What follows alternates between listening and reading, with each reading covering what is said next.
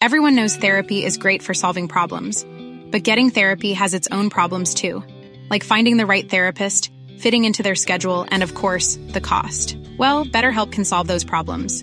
It's totally online and built around your schedule. It's surprisingly affordable too. Connect with a credentialed therapist by phone, video, or online chat, all from the comfort of your home. Visit betterhelp.com to learn more and save 10% on your first month. That's BetterHelp H E L P. Hey, it's Danny Pellegrino from Everything Iconic. Ready to upgrade your style game without blowing your budget? Check out Quince. They've got all the good stuff shirts and polos, activewear, and fine leather goods, all at 50 to 80% less than other high end brands. And the best part? They're all about safe, ethical, and responsible manufacturing. Get that luxury vibe without the luxury price tag. Hit up quince.com slash upgrade for free shipping and 365 day returns on your next order. That's quince.com slash upgrade. Hiring for your small business? If you're not looking for professionals on LinkedIn, you're looking in the wrong place. That's like looking for your car keys in a fish tank. LinkedIn helps you hire professionals you can't find anywhere else, even those who aren't actively searching for a new job but might be open to the perfect role. In a given month, over 70% of LinkedIn users don't even visit other leading job sites. So start looking in the right place. With LinkedIn, you can hire professionals like a professional. Post your free job on linkedin.com slash people today. Welcome back once more to Signals to Danger. My name is Dan and I work in the UK rail industry in my day-to-day life. I apologise for the delay on this one. I've been unwell with somewhat of a horrific sore throat of late, and to put it quite frankly, it's not 100% yet, but I couldn't wait any longer to put this episode together, so if I get croaky towards the end, well, I'm afraid we're just going to have to deal with it. This is Season 3, Episode 3, continuing and indeed concluding our exploration of the 2020 derailment at Carmont in Aberdeenshire. Episode 1 covered the derailment itself, the cause, Episode 2 covered some aspects of the investigation, and this time round we are covering the rest of the outcomes. Now, if you haven't listened to episodes 1 and 2 yet, it's probably time to pause. Go back and catch up with them first before listening to today's episode. As I said in part 1 and 2, these episodes cover events from only two years ago. This is a, a rare trigger warning because it's such a recent accident. Just bear this in mind because as far as Carmont is concerned, there hasn't been a lot of time for healing. Welcome back to Signals to Danger. This is episode 3 of season 3, and it's time for us to head back to Carmont.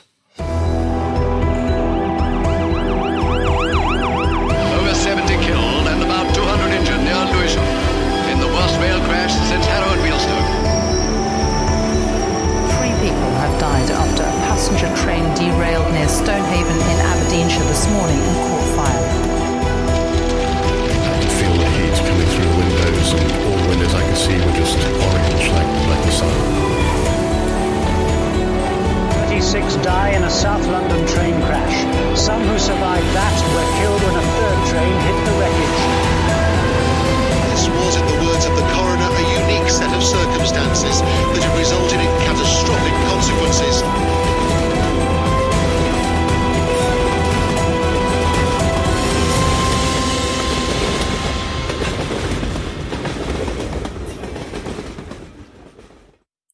Carmont, Aberdeenshire, 2020.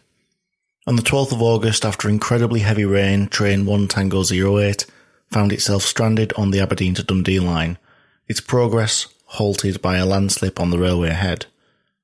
After a two hour wait, Tango 08 was finally on the move again, headed back north towards the town of Stonehaven to allow its passengers to alight.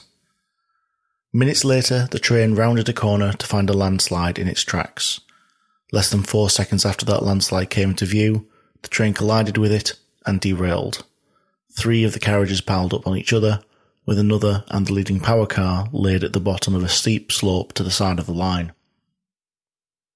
The cause of the landslip which derailed one Tango 08 and which led to the deaths of the driver, conductor and one of the passengers was uncovered by investigators from the Rail Accident Investigation Branch. A drain system installed by Carillion in 2011 had failed during the excessive rainfall seen overnight and on the morning of the 12th. The drain was a filter drain design known as a French drain and a perforated pipe lay at the bottom of the trench filled with gravel.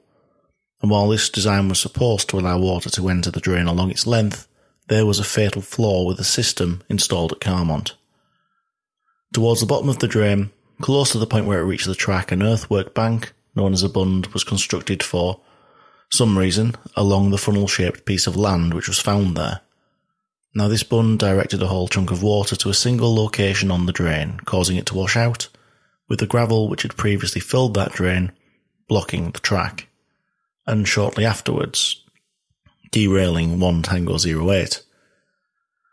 From the point that Carillion finished the installation work at Carmont, this risk, this error, was in place, and it was likely only a matter of time until the drain failed as it did. It might not have been as terribly impactful as it was, or it might not have caused an accident. But the exact time that it did, in the exact circumstances that it did, were perfectly aligned to be as thoroughly destructive as it was, with such disastrous consequences. So now the next question we need to face is this. Now that we know that the weak link had been installed into the chain, were there opportunities for it to be found and fixed before it broke, and the worst case scenario became reality?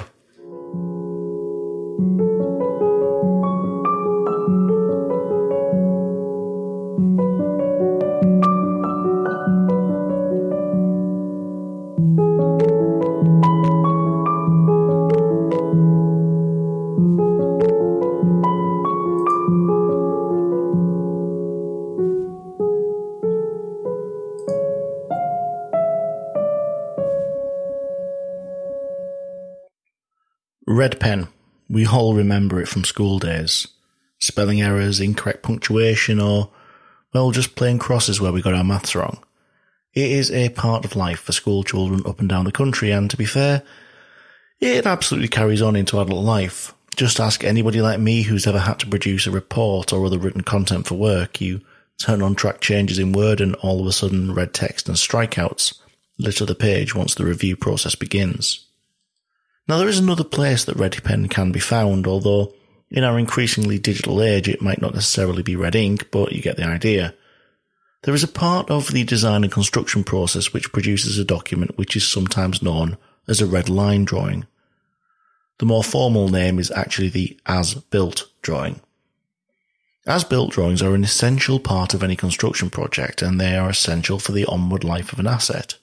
Essentially, they're a record which shows this is what we actually built and how. They record any changes which were made from the detailed design documents produced prior to construction, and they produce an accurate set of plans that can be used for future maintenance, modification, or removal of that asset. If things were changed on site from the original plan, such as the location of a catch pit or the alignment of a pipe, like we saw at Carmont, then there's no use sending out a team in 15 years to make a change and expecting them to use the old plan. That won't reflect what they find on the ground. So during the installation process, the team on the ground mark up any changes, and traditionally this would probably have been done in a red pen, I suppose, so that leads to the name. The guys on the ground would then submit this red line drawing back to the designers so that they can produce the formal as built plans. There is another bonus to the production of as built though. It can be a really good opportunity to spot if something has been built incorrectly or if the change introduced a danger. So were the alterations to the drainage at Carmont seen on the red lines and if they were, were the risks spotted? Short answer, I'm afraid, unfortunately, is no, they were not. The reason that this part of the process didn't capture the error? Well, there's no proof that the red lines were ever produced by Carillion and sent back to Arup to create the as-built drawings. In October and December of 2011 and 12, Arup reached out to Carillion, reminding them that the creation of as-built drawings was part of the scope of the work that they'd been contracted to complete, and that to produce them, Arup needed the corrected construction drawings, now, had the designers been forwarded those corrections, then Arup and their very qualified design team would have had the opportunity to spot the risk created through the addition of the bunds, as well as many other changes to the design. This was a thoroughly missed opportunity to avoid the accident many years later. But it wasn't the only one, and it actually wasn't the full extent of this missed opportunity. The omission of the as-built drawings is only one feature of this particular causal factor which the report identifies. Now the full and quite wordy, as these things normally are, factor is this. Network Rail's processes that were intended to ensure a managed transfer of safety related information from constructor to infrastructure manager were ineffective. Had this managed transfer taken place in accordance with Network Rail's processes, it is possible that the divergence between the design intent and the asset that had been delivered would have been noted and remedial action taken. The reason that this factor relates to Network Rail's processes and not just Carillion's failure to provide Arup with the information they needed is because a safety process should have prevented this situation from being allowed to happen. And here we bring in NRL2INI 02009. It's a very catchy name for a very important document.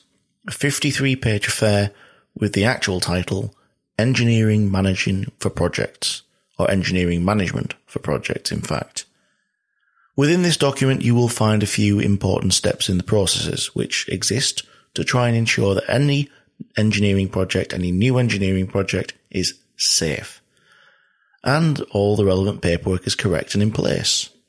Within each project on the railway, the infrastructure operator would assign a DPE, a dedicated project engineer. They're responsible for the coordination and integration of that engineering project into the infrastructure.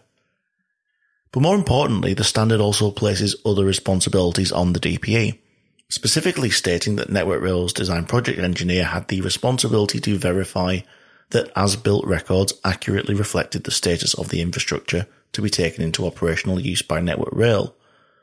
A company comes along and builds this stuff for them, but once it's there and it's part of the railway, it's taken into their infrastructure. So it's important for them to know whether or not what they've asked for is what they've got.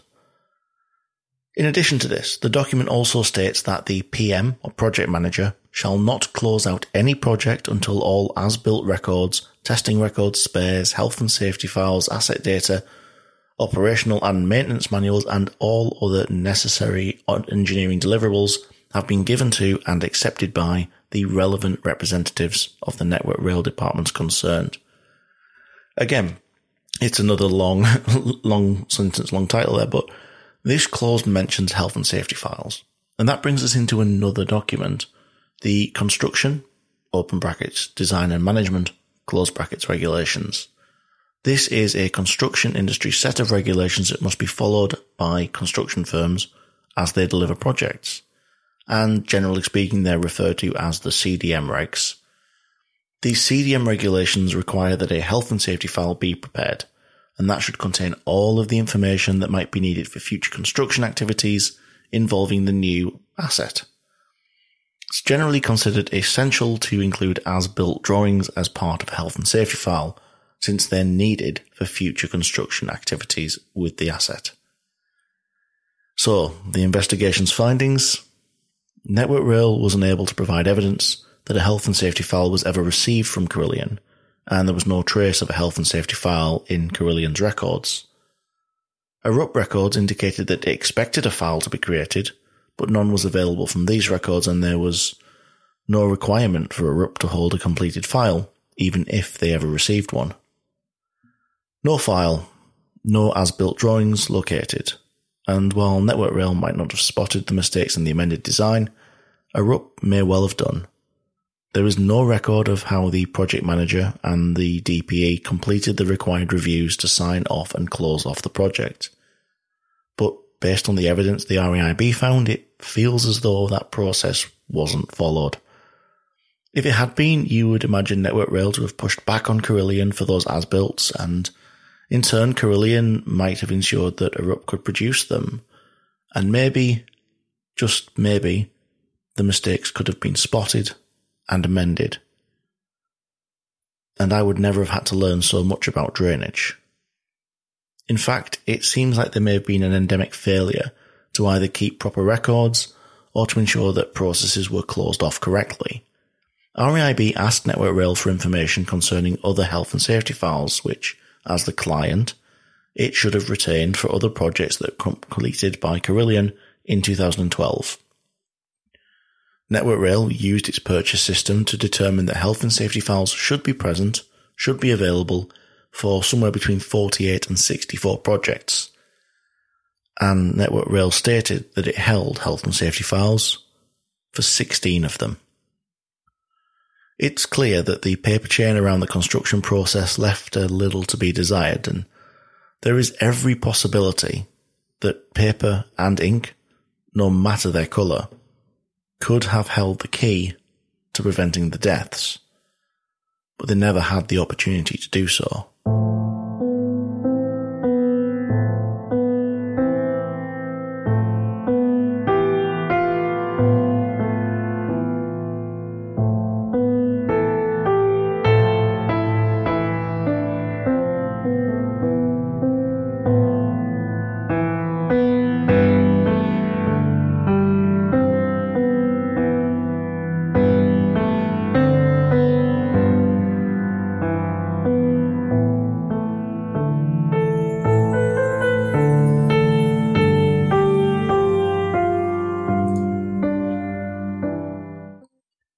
Now, as we know, there was at least one missed opportunity for someone to capture the error in construction that never got to play out. But was it any other opportunity that wasn't taken advantage of? Well, you've listened to this podcast before. You probably know how this goes. Yes, there was. We know from what we covered last time that the presence of the bund in the Carmont funnel directed water along the base to its drain – this water over time started to carve out a channel along the base of the bund, which the investigation refers to as Gully 1. Now, you might be forgiven for thinking that due to the fact that nature works in mysterious, magical, and most crucially, slow ways to carve out riverbeds and canyons, that it must have been years before any sign of this gully forming would have been visible to someone expecting the site. Long after Carillion had left, handed the system back over to Network Rail once the gorse had started to grow again and obscure the topography of the slope below. That's got to be right, doesn't it? Well, unfortunately not, and another example of an opportunity for intervention can be found in the form of a photograph, which was taken in December of 2012. The drain installation was finished, but the fencing was still being installed by Carillion on site. At this time, the landowner took a wander across to the steeply sloping section of drain leading down into the funnel section towards the track. And while he was there, he took a photograph. And this picture took, it showed two things which should have been concerning. First, it showed water flowing in Gully 1, which had already started to form against the base of the bund. This water was flowing onto the top of the drain itself. But the second thing that this image showed, which should have awoken immediate concern, was that a slight amount of erosion to the gravel surface of the drain itself had started to take place. As early as December of 2012, this bund had caused water to start eroding the drain. A crucial photograph. So what did the landowner do with it? Well, he stated to investigators that the image was passed across to both Carillion and Network Rail. However, the investigation wasn't able to find any evidence of that image having been received or any action being taken in relation to it. Nothing. Zip. Nada. But as it happens, that's not the only photograph that was taken of this exact part of the drain which investigators found. In March of 2013, a team from Network Rail and Carillion undertook an inspection of the completed works. During this inspection, which helpfully took place on a very snowy day, another photograph of the area was taken. The image itself is fairly poor quality. It's very overexposed and there is snow over the top of the drain itself, but Gully 1 is visible here again. and it was dry on this occasion, but there is evidence that flow of water from that gully into the drain was established by this point. It was established when the time the photograph was taken prior the year before. And the snow, well, that means that the erosion that you could see in the 2012 photograph couldn't be seen in this one. If it was still present in 2013, we do not know it's covered by snow. The report does tell us that it's very unlikely that this slight erosion of gravel surface would have been immediately seen as a precursor to that sudden dangerous washout, and especially one that would affect railway safety. But if it had been seen and noted correctly, well, that would have been a clear piece of evidence that there was a problem requiring action, and that action might have been repair or monitoring or further detailed investigation. And it's possible that any one of those courses of action would have resulted in the provision of safe and effective drainage, avoiding the washout in August of 2020, and in turn, the disaster at Carmont.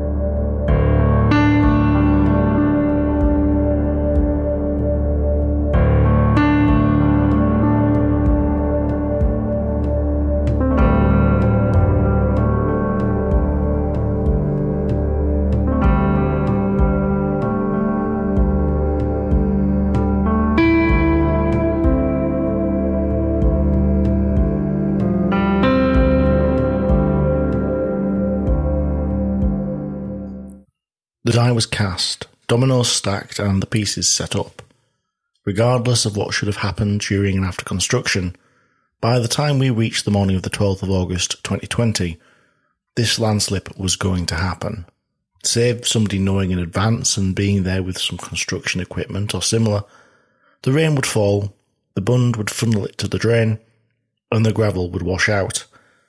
The stage was well and truly set. So naturally, now we must look at the fact of whether or not another possibility existed, which could have prevented the accident from taking place. Once it was certain that a landslip would take place, was this an opportunity for one Tango 08 to not hit it, or to collide in it in a way which didn't result in such a catastrophic accident? On the 21st of August, a number of details were released about the accident. A fairly substantial statement was issued by the RAIB very early in proceedings. It detailed the type of train involved, info about the weather system, the fact that the train had stood near Carmont Box for some time. Statement even went in so far as to talk about the way the vehicles had ended up, and crucially important for something so early, it talked about the drainage channel and the fact that gravel had been washed from it to form the landslip. For such a short time into an investigation like this, this was a comprehensive statement. But there was one line in that statement which seemed to be latched onto specifically by media outlets. Talking about one Tango 08 after it left the Carmont signal box, the statement said, its speed increased, reaching 72.8 miles an hour after it had travelled for approximately 1.4 miles, which is within the maximum permitted speed for HSTs on 75 miles an hour on this stretch of line. Despite the depth of detail that was contained within the statement, including a general cause of the accident, countless news websites ran with headlines like the BBC. Stonehaven derailment. Train had reached 72.8 miles per hour. Or The Scotsman. Stonehaven train crash. Train was travelling at 73 miles an hour. The Glasgow Times ran with Stonehaven investigation derailed train was travelling at 73 miles an hour before crash. This focus on the speed of the train, well, inevitably started people asking the question of whether or not it would have been appropriate of Brett McCulloch to do so, considering the conditions on the day. Well, probably more people who had less of an understanding about the operational railway. This shouldn't have happened, not least because the investigation was still very much underway, but in a world where anyone with an email account can open a profile on social media and spout their opinions about current events to their varying numbers of followers or friends, it certainly did. And in those early days, there were those that had made their own decisions about laying the blame at the feet of McCulloch. And it might sound as though I'm being a bit emotive about this subject, because I am. And the reason for that, one of the reasons for that is that on the 21st of August, another Facebook post was uploaded to the site. This one was from a woman called Stephanie McCulloch, one who had been widowed nine days earlier. Her post started, I thought I had to post this because of the recent posts on various news channels implying my lovely husband was at fault. When Brett was at Carmont, he was actually held there for two hours. When Brett was told to proceed back north, he was told it was good to proceed at line speed. That was 75 miles an hour. He was under that. Stephanie went on to talk a little about the way that stopping a train works and how it's very different to a car, delivering a heartfelt and pained lecture on the way the industry works, something that she should never have had to do. She closed the post with the heartbreaking line, It's extremely hurtful to think people are judging Brett when they have absolutely no idea what they're talking about.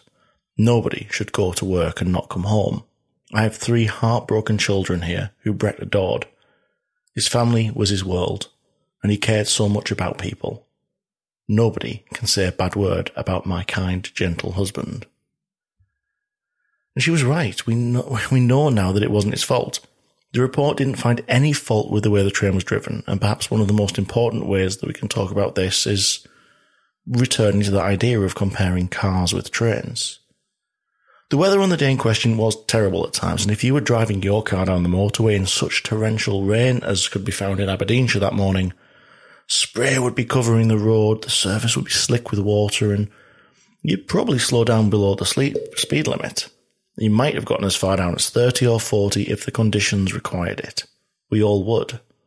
But there are some real fundamental differences between the two.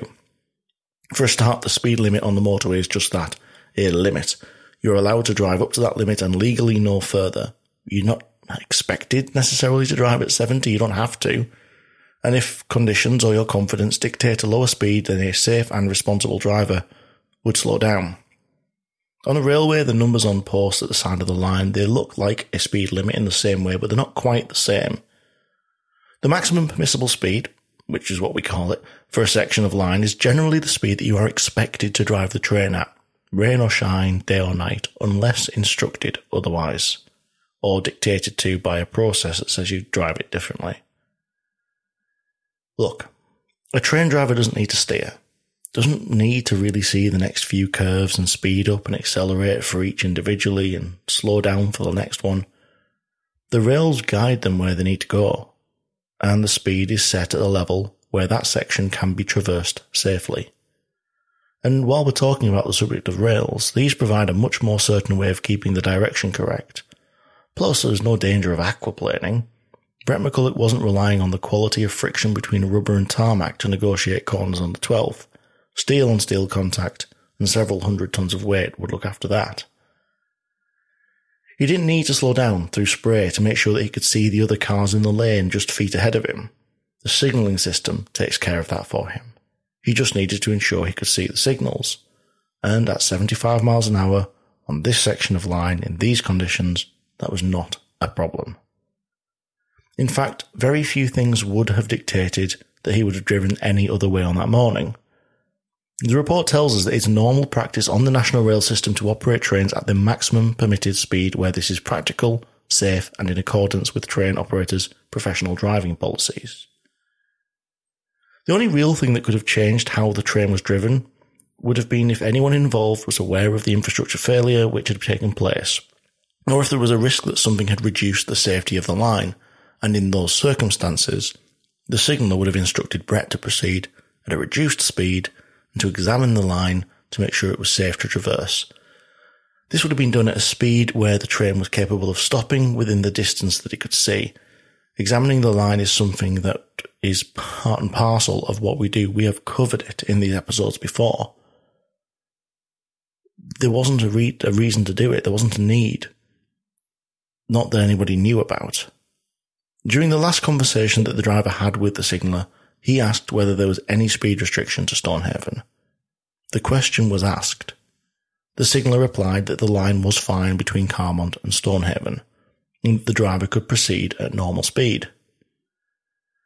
ScotRail, Well, they later reviewed the OTDR, the on-train data recorder, which is a type of black box for trains, but I think we have covered that before.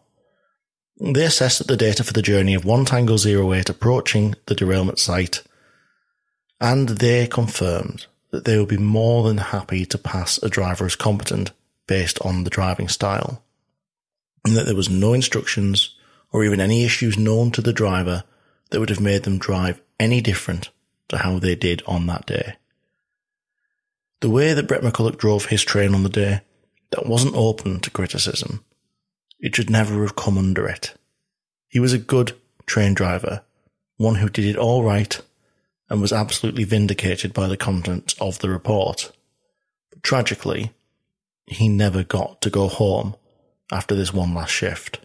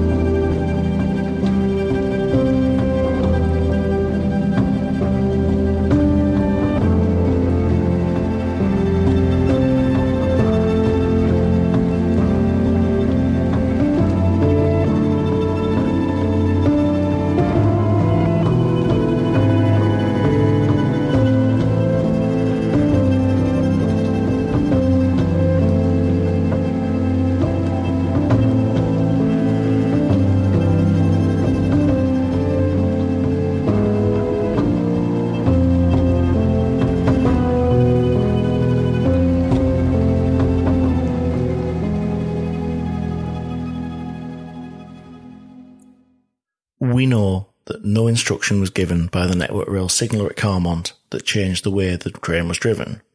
The processes in place didn't require it. But now that leads us into another subject. Should there have been a process which did? By 9am on the 12th, there had been countless issues caused on the network by the extreme weather event.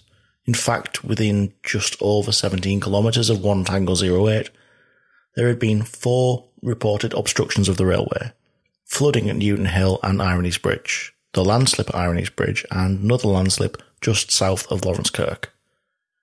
Although aware of these obstructions on either side of train 1 Tango 08, route control staff in charge of the route on a whole did not take any action to assess the risk to the operation of Tango 08 on its return to Stonehaven, and took no action to run the train at reduced speed.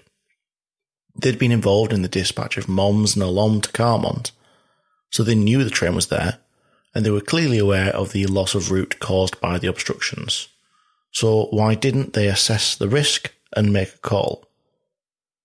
Simply put, the answer is that there was no process requiring route control staff to assess risks to specific trains, such as 1 Tango 08, beyond general situational awareness possessed by the individuals within the control function, with one exception.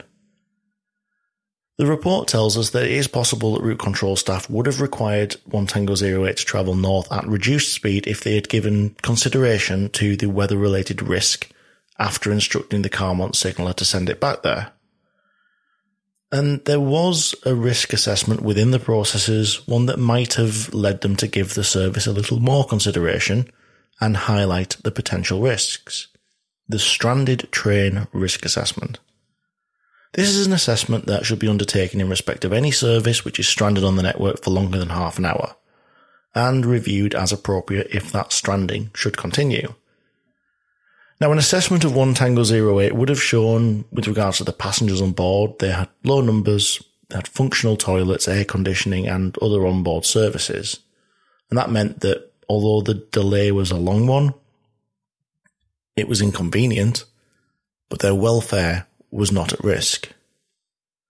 Another consideration would probably have shown that the rural nature of the road network in this area, combined with the Well, considerable disruption to roads caused by the weather meant that any evacuation of the passengers to road transport would have been hazardous. Bringing taxis or a bus up to Carmont, having the passengers climb down a ladder from the train into the storm, well, that would have been no fun. Coupled with a wet walk along the ballast in civvy shoes, well, that probably would have introduced fun all of its own. And the decision made by this risk assessment would probably have decided that the safest option was to leave the passengers on board and evacuate them from the area by train when it was safe to do so. Except the stranded train risk assessment was never carried out, despite the fact that the train stood there for more than four times the length of time that process required it to be triggered.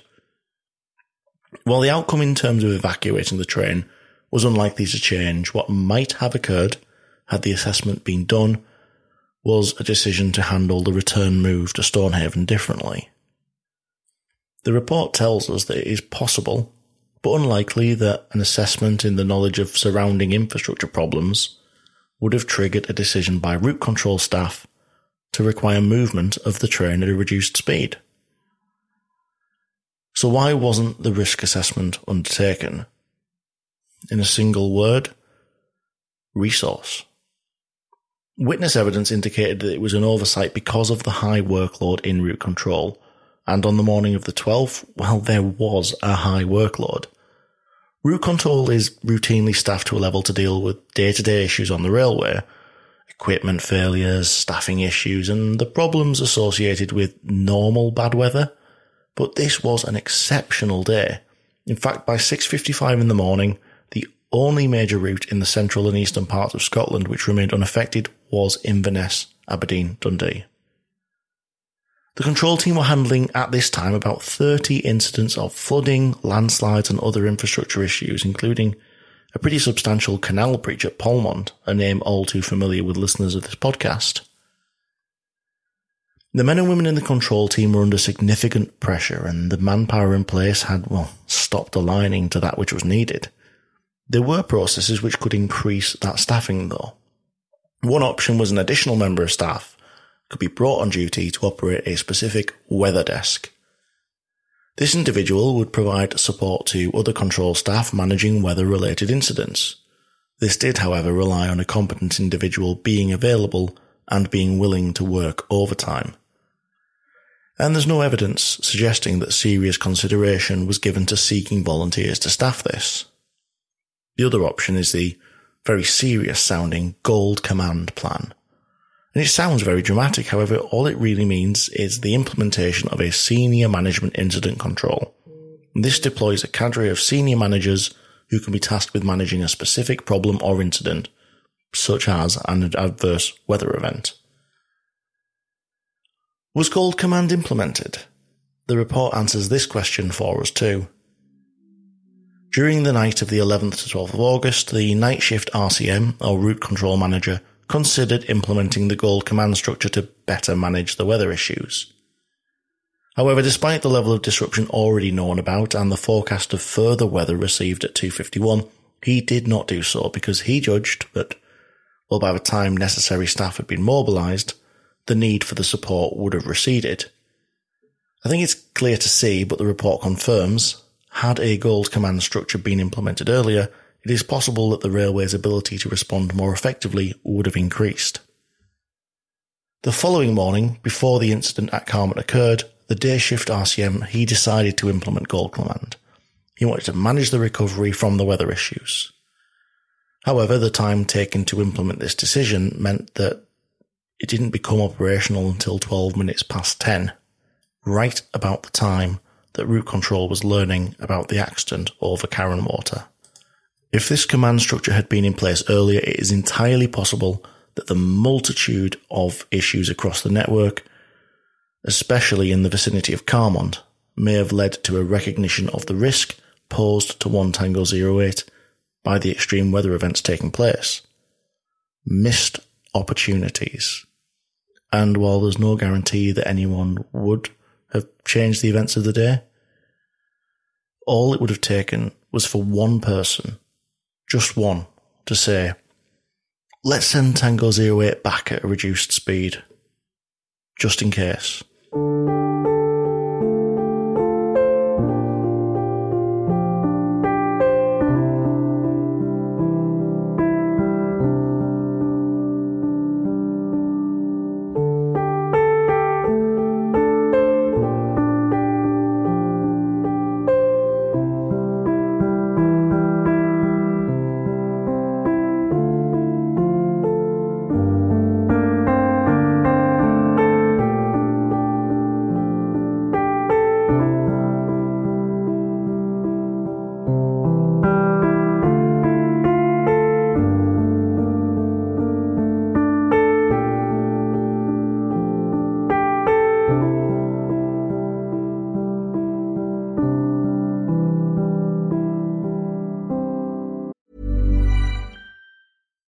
One size fits all seemed like a good idea for clothes Nice dress. Uh, it's a it's a t-shirt.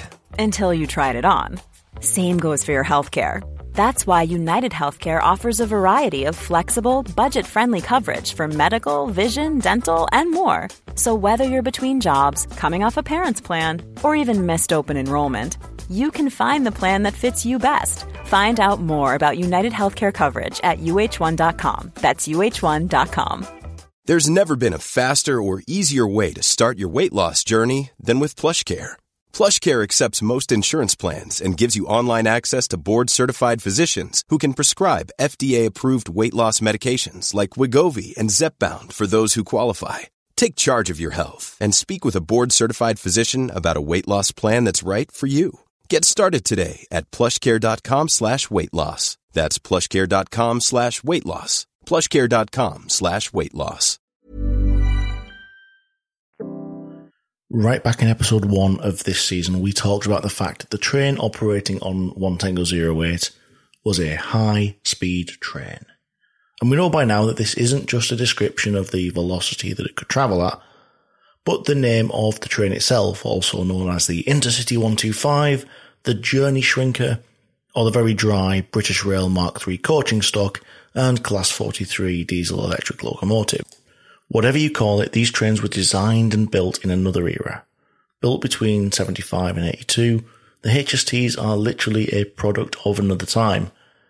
In the finest tradition of British rolling stock, they've been refurbed, maintained, overhauled, and undergone many other processes um, to keep them running as long as physically possible. But they were built at a time when T-Rex was getting number ones with new music. So we probably need to ask whether or not the age of the trains involved played a part in the severity of the incident. We know that HSTs have been involved in some pretty high energy, high speed, and indeed high mortality incidents. Southall, Ladbroke Grove, Ufton Nervet. But these were all around the turn of the century, and several new fleets of trains have followed them onto the rails in the 40 odd years that they've been doing their thing. In that time, technology has done what technology does. It's evolved and changed and improved. Let's just think of a car from 1970 after an accident, and then the 2022 model. Which comes off worst? Which would you rather drive? Don't think for a second that this doesn't apply to trains as well. When we talk about how well a rail vehicle reacts to an accident, the phrase we use is crashworthiness. The more crashworthy a vehicle is, the better it protects its occupants and its crew. Don't get me wrong, the Mark III coach was a massive leap forwards from previous coaching stock, just in the same way that steel frames were a massive step forward from timber ones. But we're not carrying passengers around in wooden trains anymore. Whatever you say about the fact that refurbishments and overhauls were carried out on the vehicles involved in Carmont, you can't escape a few basic facts. The vehicles are old and had carried thousands and thousands of passengers over a lifetime of decades. Now, new rail vehicles constructed in the UK or for the UK market need to adhere to a standard of construction, namely, again, catchily named, GMRT 2100, version 6.1. The latest issue only took place last year, but that document in general, that started its life in 1994 with issue 1. The blurb for that very first issue of the document tells us exactly what the standard is designed to do. This document prescribes the proof and fatigue strength for traction and rolling stock, Requirements for modes of structural collapse and energy absorption under collision conditions are defined. Areas covered include vehicle bodies and body mounted components, obstacle deflectors and minimum axle loads, bogies and bogie mounted equipments, lifeguard and axle mount, axle box mounted equipments. The standard sets out minimal levels of acceptability for vehicles, especially on the subject of crashworthiness, and in the best practice methodology for such standards it has been improved and built upon as and when required, hence the various iterations. Every vehicle built for the UK beyond that point of issue will have adhered to the standards, safer, more structurally sound and, well, better behaving in a crash. But what about vehicles that were constructed before the standard? They just don't. There isn't a requirement to retrofit existing vehicles to the same spec. Neither do they overnight say, no, take out all of those trains that are running. Those ones are left to run, just not having been constructed to the same specification. It's not possible to see exactly what the difference would have been if the vehicles which had crashed at Carmont were of a newer model. But we can make some educated observations on what is a hypothetical situation. We can start doing that by looking at some of the passive safety features included in the standard. And passive safety features, those are the ones that come into play while an accident is actually happening. They don't prevent the accident taking place. They just mitigate the effects lifeguards. You might have heard it mentioned a little earlier on, a couple of sentences ago, or you might remember it from the episode about Polmont. If you don't, they're not the red clothed chaps at the side of the pool. They are the little pieces of metal that I'm talking about instead. They point down from the leading bogies of a train. Essentially, they're little struts directly in front of the leading wheels, and their intention is to be the first line of defense against small items on the track a modern lifeguard built in line with the standard is pretty strong. Strong enough in some cases, such as the 2017 Watford derailment, to run through landslip debris and maintain their strength and their shape. A modern lifeguard has over twice the ultimate strength of a high speed train lifeguard. The evidence from the lifeguards at Carmont is that they lost their structural integrity while they ran through the debris, and from that point onwards they were unable to perform a clearing function. Though a stronger modern lifeguard might have been better able to move sufficient washout debris out of the path of the leading wheel set, enough to prevent the derailment, it has to be said the RAIB have said they had insufficient evidence to determine that as a fact. Look, I should, I feel like I should say something at this point. I'm not just here to bash the HST. I love them. They are an icon of the network and a fond memory of travel in the age of the train to many, many people. But a modern train is just safer, which is why I'm going to keep pulling at this thread. The next feature, which is required through GMRT 2100, is anti-climb or overriding protection. Now, if you picture a modern train, think of the gap between two carriages where the gangway is you might have seen pads on the ends of the vehicles that look like they're corrugated or composed of horizontally extending ridges. These serrations, well, they are designed to lock into each other as vehicles are pushed together during a crash. And that provides resistance against horizontal movement relevant to each other. So the ends of the carriages push together, the serrations lock into each other, those vehicles will not move up or down in relation to each other because those incredibly strong serrations are locked in together. Had the train at Carmont been fitted with those features, overriding between the leading power car and coach D is less likely to have occurred. If that had been prevented, then the bodies of both the power car and leading coach might not have collided in that misaligned fashion and so comprehensively damaged themselves during the collision. If that had taken place, perhaps survival space in the leading vestibule, occupied by conductor Donald Dinnie, could have been better preserved. Anti-climb protection can also be included within modern couplings, the connections between the vehicles. And on the subject of couplings, the age of the design here played a part as well.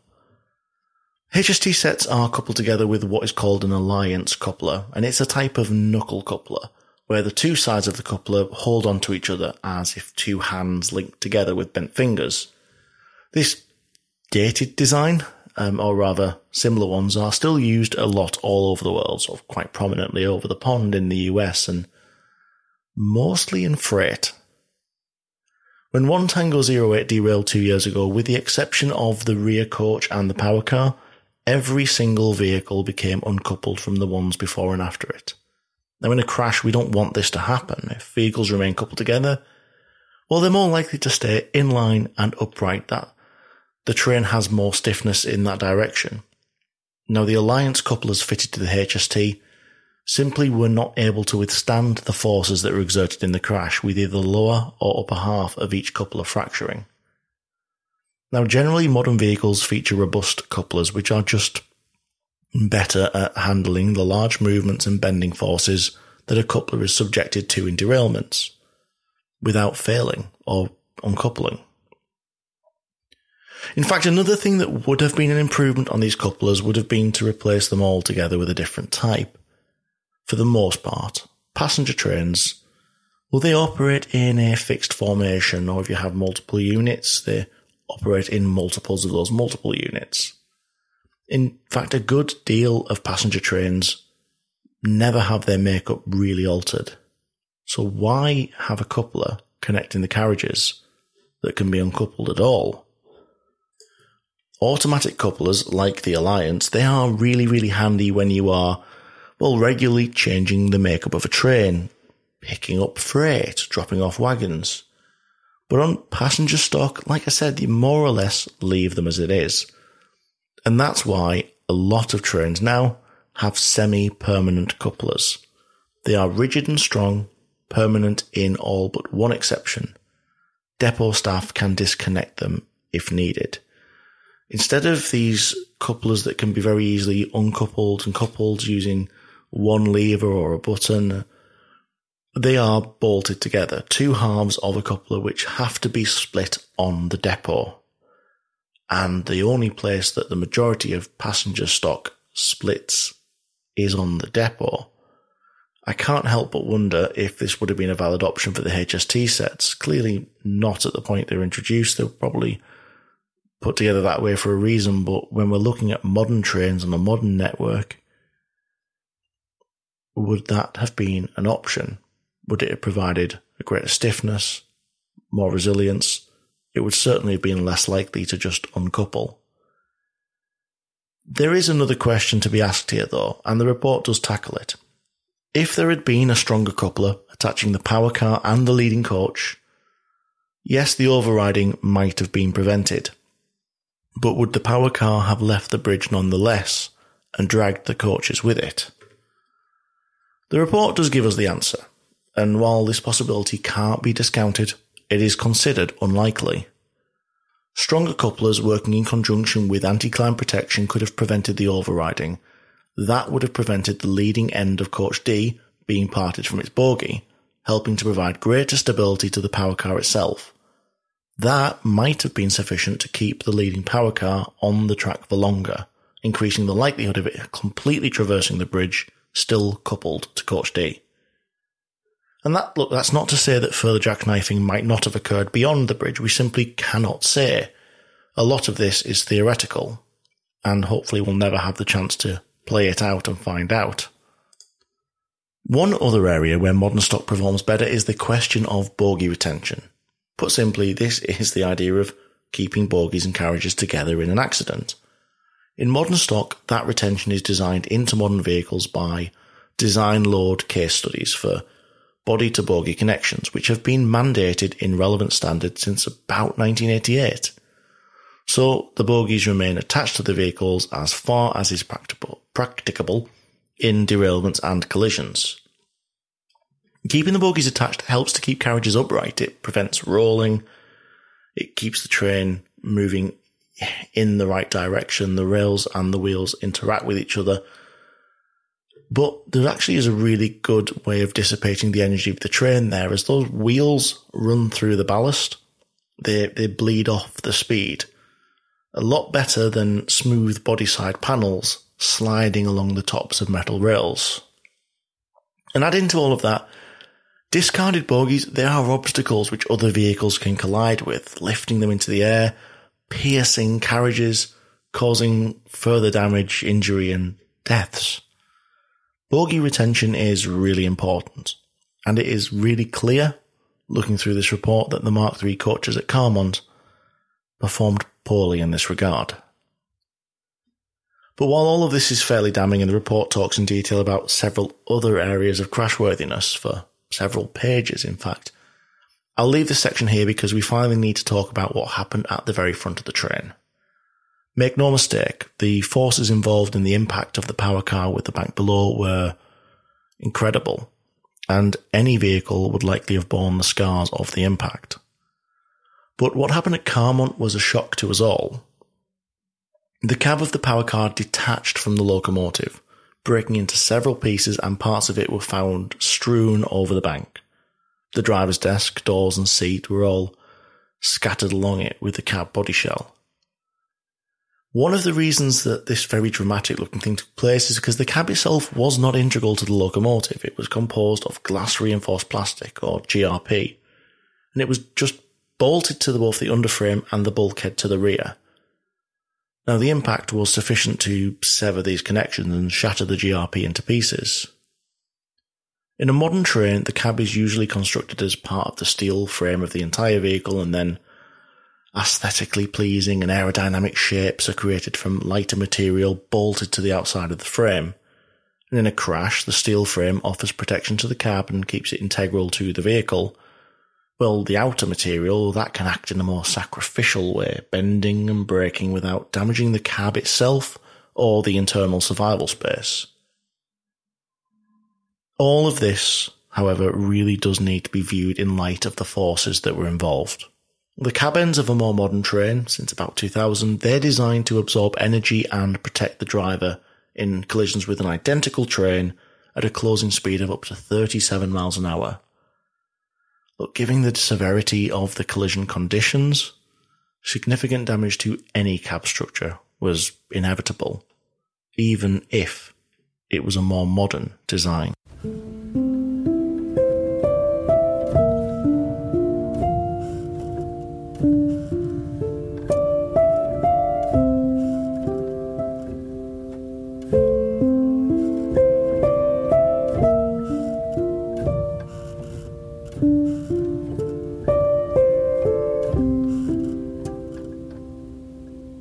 So now we come to the part of the episode, the point of the story, where we ask, what next? Every RAIB report comes complete with its own set of recommendations, actions which the branch believes should be taken to prevent this accident from ever happening again, or at least to minimise the chance or the severity. The report at Carmont was no different, featuring 20 of them.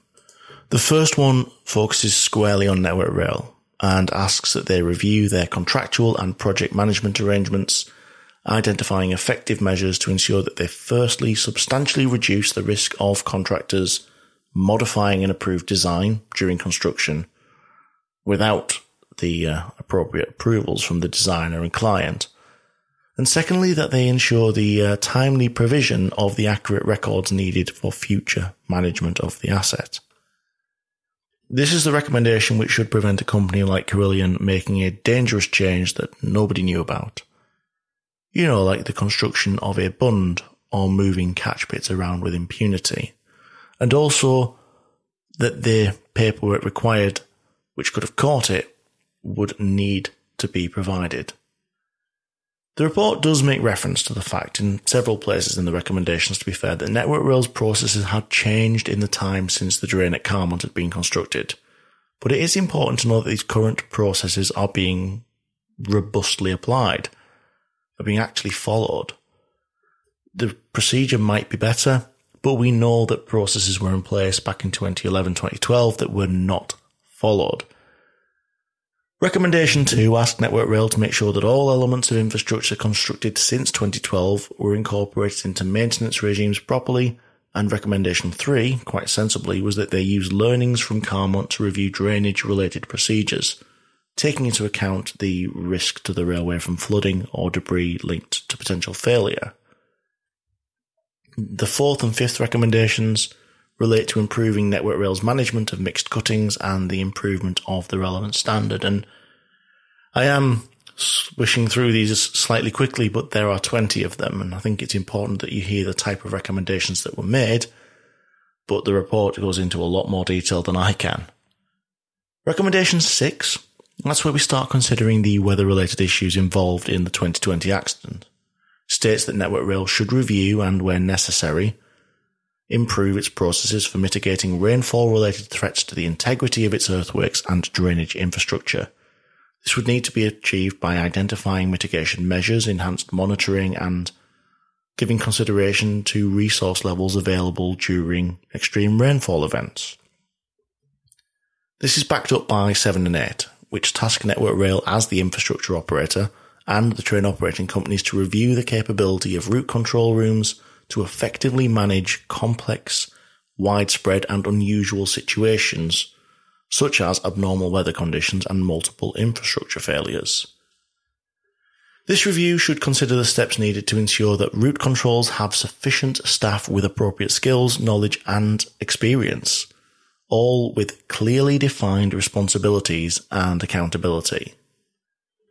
The next few, and I'm, like I said, I'm not going to go through all of them in detail, ask that Network Rail, in conjunction with other bodies such as the Office of Rail and Road and the Rail Delivery Group, should conduct a review of various processes around weather related risk controls, route proving trains, and incorporation of learnings into rolling stock design.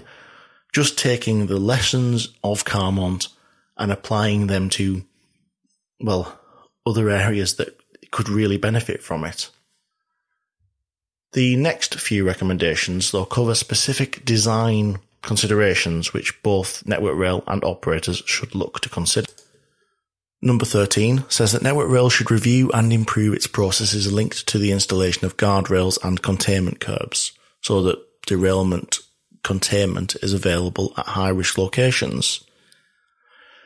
We haven't really talked about this in this series and yet we've still managed to get three hours out of it. We haven't covered everything. We have, I think, discussed um, guardrails before. If you ever go over a railway bridge and you see other railway lines inside of the main line, what you'll probably find is they are guardrails. And the idea behind them is that if a train derails, it's an extra block that uh, will keep the train in line with the track. And it wasn't present in this situation. Containment curbs do the same, but they're on the outside. But the recommendation relates to the creation of a risk-based criteria, which decides where these features should be installed, um, and what order they should be installed in. Should they be installed retrospectively? Just really clarify a process around that, because there's some locations that might not have them, which could have helped if they did. 14 that recommendation is to the operators of HST stock. And apart from ScotRail, there are a couple, East Midlands and CrossCountry also have them in service still, certainly. I may have forgotten one or two. There's definitely some heritage operators out there that have them. The recommendation states that they should investigate the feasibility of enhancing the strength of the bogie mounted lifeguards to a level as close as possible to those modern standards. 15, that's also related to crashworthiness, and it asks that the RSSB, the Rail Safety and Standards Board, assess the performance of the glazing fitted to the Mark III coaches.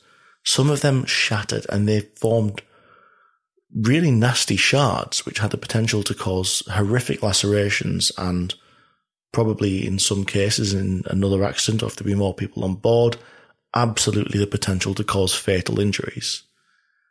Where possible, the RSSB were then to work these findings into future standards.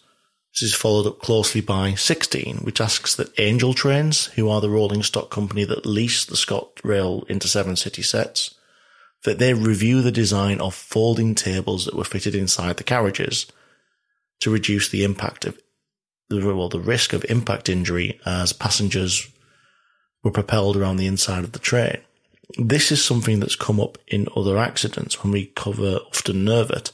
We're probably going to end up talking about the design of tables in trains and how that design can really have an impact on the level of injury that people receive. Recommendation 17 that asked that the RSSB review the case and evidence for seatbelts and other protection for drivers. It's been discussed following accidents in the past, but drivers don't have a seatbelt. They don't have um, cushioned knee bolsters or, or other bags. even.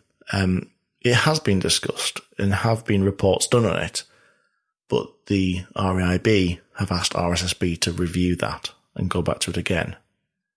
Operate, uh, recommendation 18 asks for operators to deliver an improved program to fix and find corrosion on older vehicles, and there was corrosion found on the old train that crashed at Carmont. And again, that's something we didn't really go into in the episode up till this point because there is just so, so very much in that report. I've tried to pick out most of it, but corrosion happens on older trains. And this was an older train, so there were corrosion patches found on the vehicles when the RAIB got them back to the warehouse and, and unpicked everything. Recommendation 19, well, that was a fairly meaty one with a whole range of recommendees. It asked that operators of HSTs, in consultation with the owners, the ROSCOs, the rail um, rolling stock leasing companies, the Office of Rail and Road, the Department for Transport, the devolved nations transport agencies, and the Rail Safety and Standards Board should undertake a range of tasks. Firstly, that they assess the additional risk to train occupants which is associated with the lack of certain modern crashworthiness features. And this is specifically compared to trains that were compliant with the Railway Group Standard GM RT 2100 Issue 1 the 1994 version. Taking into account previous accidents, driver safety, and future accident risks, it then asks that they identify reasonable practicable measures to control any identified areas of additional risks for HSTs. So any area where a passenger might be more at risk because they're on an HST and not on a modern piece of rolling stock, those are the practical measures that needed to be controlled. It asks them to develop a risk-based methodology for determining whether, and if so when, HSTs should be modified, redeployed, or withdrawn from service. I am going to put my own opinion on the line here. I said it slightly earlier. I love HSTs. I think they look fantastic. They are the train that you draw when you draw. If you're not drawing a steam train, you draw a HST. That's the the wax crayon on paper. That's the, the felt tip pens of my youth. That is the train I would draw. When I was younger, when I was little, when they were on the network, I'm not getting on that much yet, but still, they've been around for a really long time. And the sad truth is that they are, there's just newer and safer trains out there, and those are the trains that passengers should be travelling on in 2022. They're the trains that passengers should have been travelling on in 2020. Finally, recommendation 20. That relates to the fact that the fire in coach B was caused by a battery that eventually ignited after 90 minutes have elapsed. I've, I've really not gone into this part of it, but the, the, the fire in coach B that started 90 minutes after the train crashed was, was down to an issue with a battery in a battery box underneath the carriage. Not really relevant to the crash, definitely relevant to the crash worthiness in a way. But the recommendation is that the RSSB should investigate alternative designs of batteries and their casings which might infer improved fire related properties compared to those that are currently fitted to rolling stock. This is a really long list of recommendations. And it's at the end of a very long report. The detail that was, was gone into here absolutely was the detail that was required, but I've read a lot of these by now. I think this is the 30 something accident that I've, I've covered on this podcast. And then this one's a detailed one and the recommendations are far reaching and it's it's only been two years. It's only been six months since the report was published. Um, we're not quite at the point yet where they're all being closed off now, but it's really interesting to, to sit and watch and see what the industry does when we have more new knowledge paid for by more lives.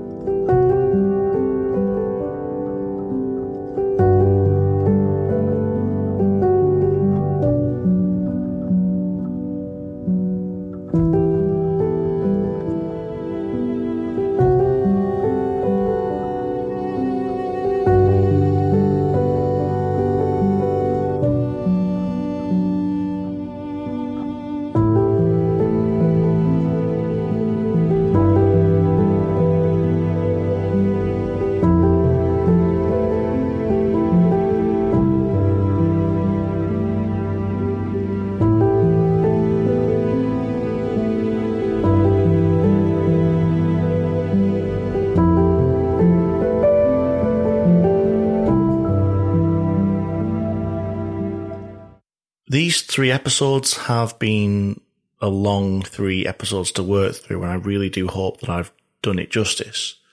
The subject matter is pretty complex in places, and every now and then I'll read these and I'm just trying to get my head around it because I'm trying to explain it. The, the whole premise of the podcast is trying to explain what a relatively complex mechanical or operational issues in a way that a, it's actually enjoyable to listen to, and B, it's understandable. So I do really hope that I've managed that and done it justice here. But if you want more, if you want to learn more, if you can spend a couple of hours, I would really absolutely recommend probably more this than any of the others. Go and read the report yourself. Or even better, if you want to be taken through that report page by page by someone who actually knows what he's talking about, get yourself onto YouTube and search for Rail Natter. It is a, a, wonderful series. It's available in the podcast as well, but for this one, go for the video. It's produced by the wonderful Gareth Dennis, who is a rail engineer himself, and he did a multi-part page turn, I think three or four part episode on the Carmont report where he has it up on screen. He flicks through page by page. He talks about what's in there. He explains the things that he knows about and like I said, he's a railway engineer in, in real life and he knows what he's talking about. And it definitely came in handy while I was writing this. Just make sure you don't trade in my show for his. There's room for plenty of railway podcasts in people's lives. The very last thing that I want to talk about before we close out this chapter on Carmont is something that was a little bit unexpected, a consequence that I don't think we've seen after an accident before. This accident absolutely jarred the industry, and I mean shocked it. I, I, work in it. I was there. I was with people on on the network the day this happened. We could be forgiven for thinking that we'd moved past accidents of this scale, real proper train crashes. But when we were confronted with it, we did what any good team did and we rallied around on a massive scale. Over the next few days after the accident, I started hearing a phrase more and more. Railway family concept we've all felt clearly an affinity to those we work alongside or to those people doing the same job elsewhere in the world. It's it's the bus drivers from different companies who wave at each other when they drive down the road. It's oh, I do that job, but I do it over there. The feeling of of this railway family really came into a, a reality in the days following the accident. In August of 2020, a Facebook group was created and it was called The Railway Family the group grew rapidly in membership and it was filled with conversation, messages of support, like-minded people discussing what had taken place and being there for each other. Signs of respect rapidly circulated the group and the wider industry. An image of the BR double arrow symbol in solid black, emblazoned with the letters 1 Tango 08. That rapidly became the profile picture of, of many people who had connections to the industry. In a relatively short time, that was turned into a physical pin badge to commemorate those people that we as an industry lost. For me, and I imagine for many others, seeing this group grow and watching colleagues and friends from around the network interact with each other and be there for each other, well, that was a real help while I came to terms with the accident and what it meant for the industry. The group is for former and current railway women and men, and it's continued to grow over time. I think the membership now is just a hair under 16,000 individuals. It's a place where the industry can share funny stories and articles, hints and tips about this and that, and sometimes just stuff to get you through the difficult day when the shift is a bit long and a bit too tough. But there is one thing about the group over the last two years that has remained constant. When August rolls around, posts start to flood the wall, tributes reminding us how it all came about, and of the three people that we tragically lost two years ago. Make no mistake, writing Carmont has been difficult for me. Not because, well, yes, because it's been complex, but it hasn't been difficult because of that. It's been difficult because more than ever, I have really felt the need to do justice to this accident, to the people who lost their lives, but even more so um, to the people on the periphery. It really doesn't escape me that there are probably, possibly, people out there who are involved in the railway industry, have links to it, or enthusiasts, etc., etc., that are closely linked to this accident. Maybe they knew people who lost their lives. Maybe they worked with them. There's always people left behind. There's always the empty chair. And if anybody out there listening does have a link to this accident, I really hope that I did my job well enough.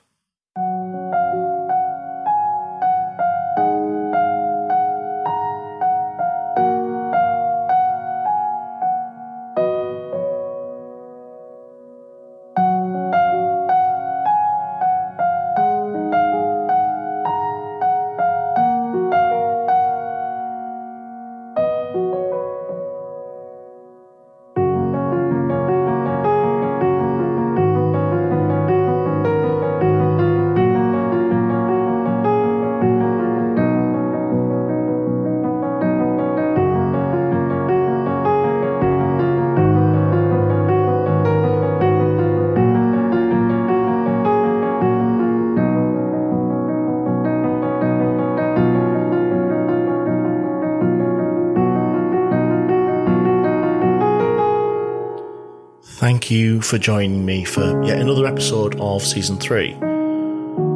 I've said before, please like, share, and review the podcast. Come interact with me on social media Twitter, Facebook, and just come chat to me. I'm more than happy to do that. I enjoy it. There is a Patreon for this podcast, and if you are interested in supporting us, um, it is very much appreciated. The decision is entirely all yours. But if that's something you are interested in, get yourself to Signals at Danger on Patreon. This week's episode has been scored with the following music. Ending, scaled down version by Peter Sandberg, Winter Winds by Lion Niesgaard, After the Tragedy by Damon Green, The Merchant's Prayer by Llama House, The Old Tin Roof and First Drops of Rain by Rickard Fromm, Sentient by Gavin Luke, and this week's closing credits were Tumbling Part 1, scaled down version by Peter Sandberg. Thank you once more for joining me, and until next time, travel safe.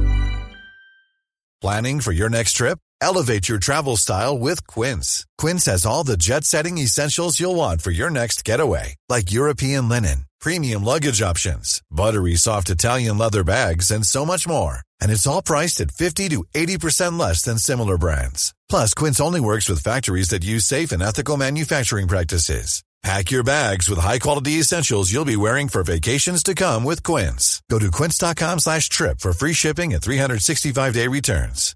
Hi, I'm Daniel, founder of Pretty Litter. Cats and cat owners deserve better than any old-fashioned litter. That's why I teamed up with scientists and veterinarians to create Pretty Litter. Its innovative crystal formula has superior odor control and weighs up to 80% less than clay litter.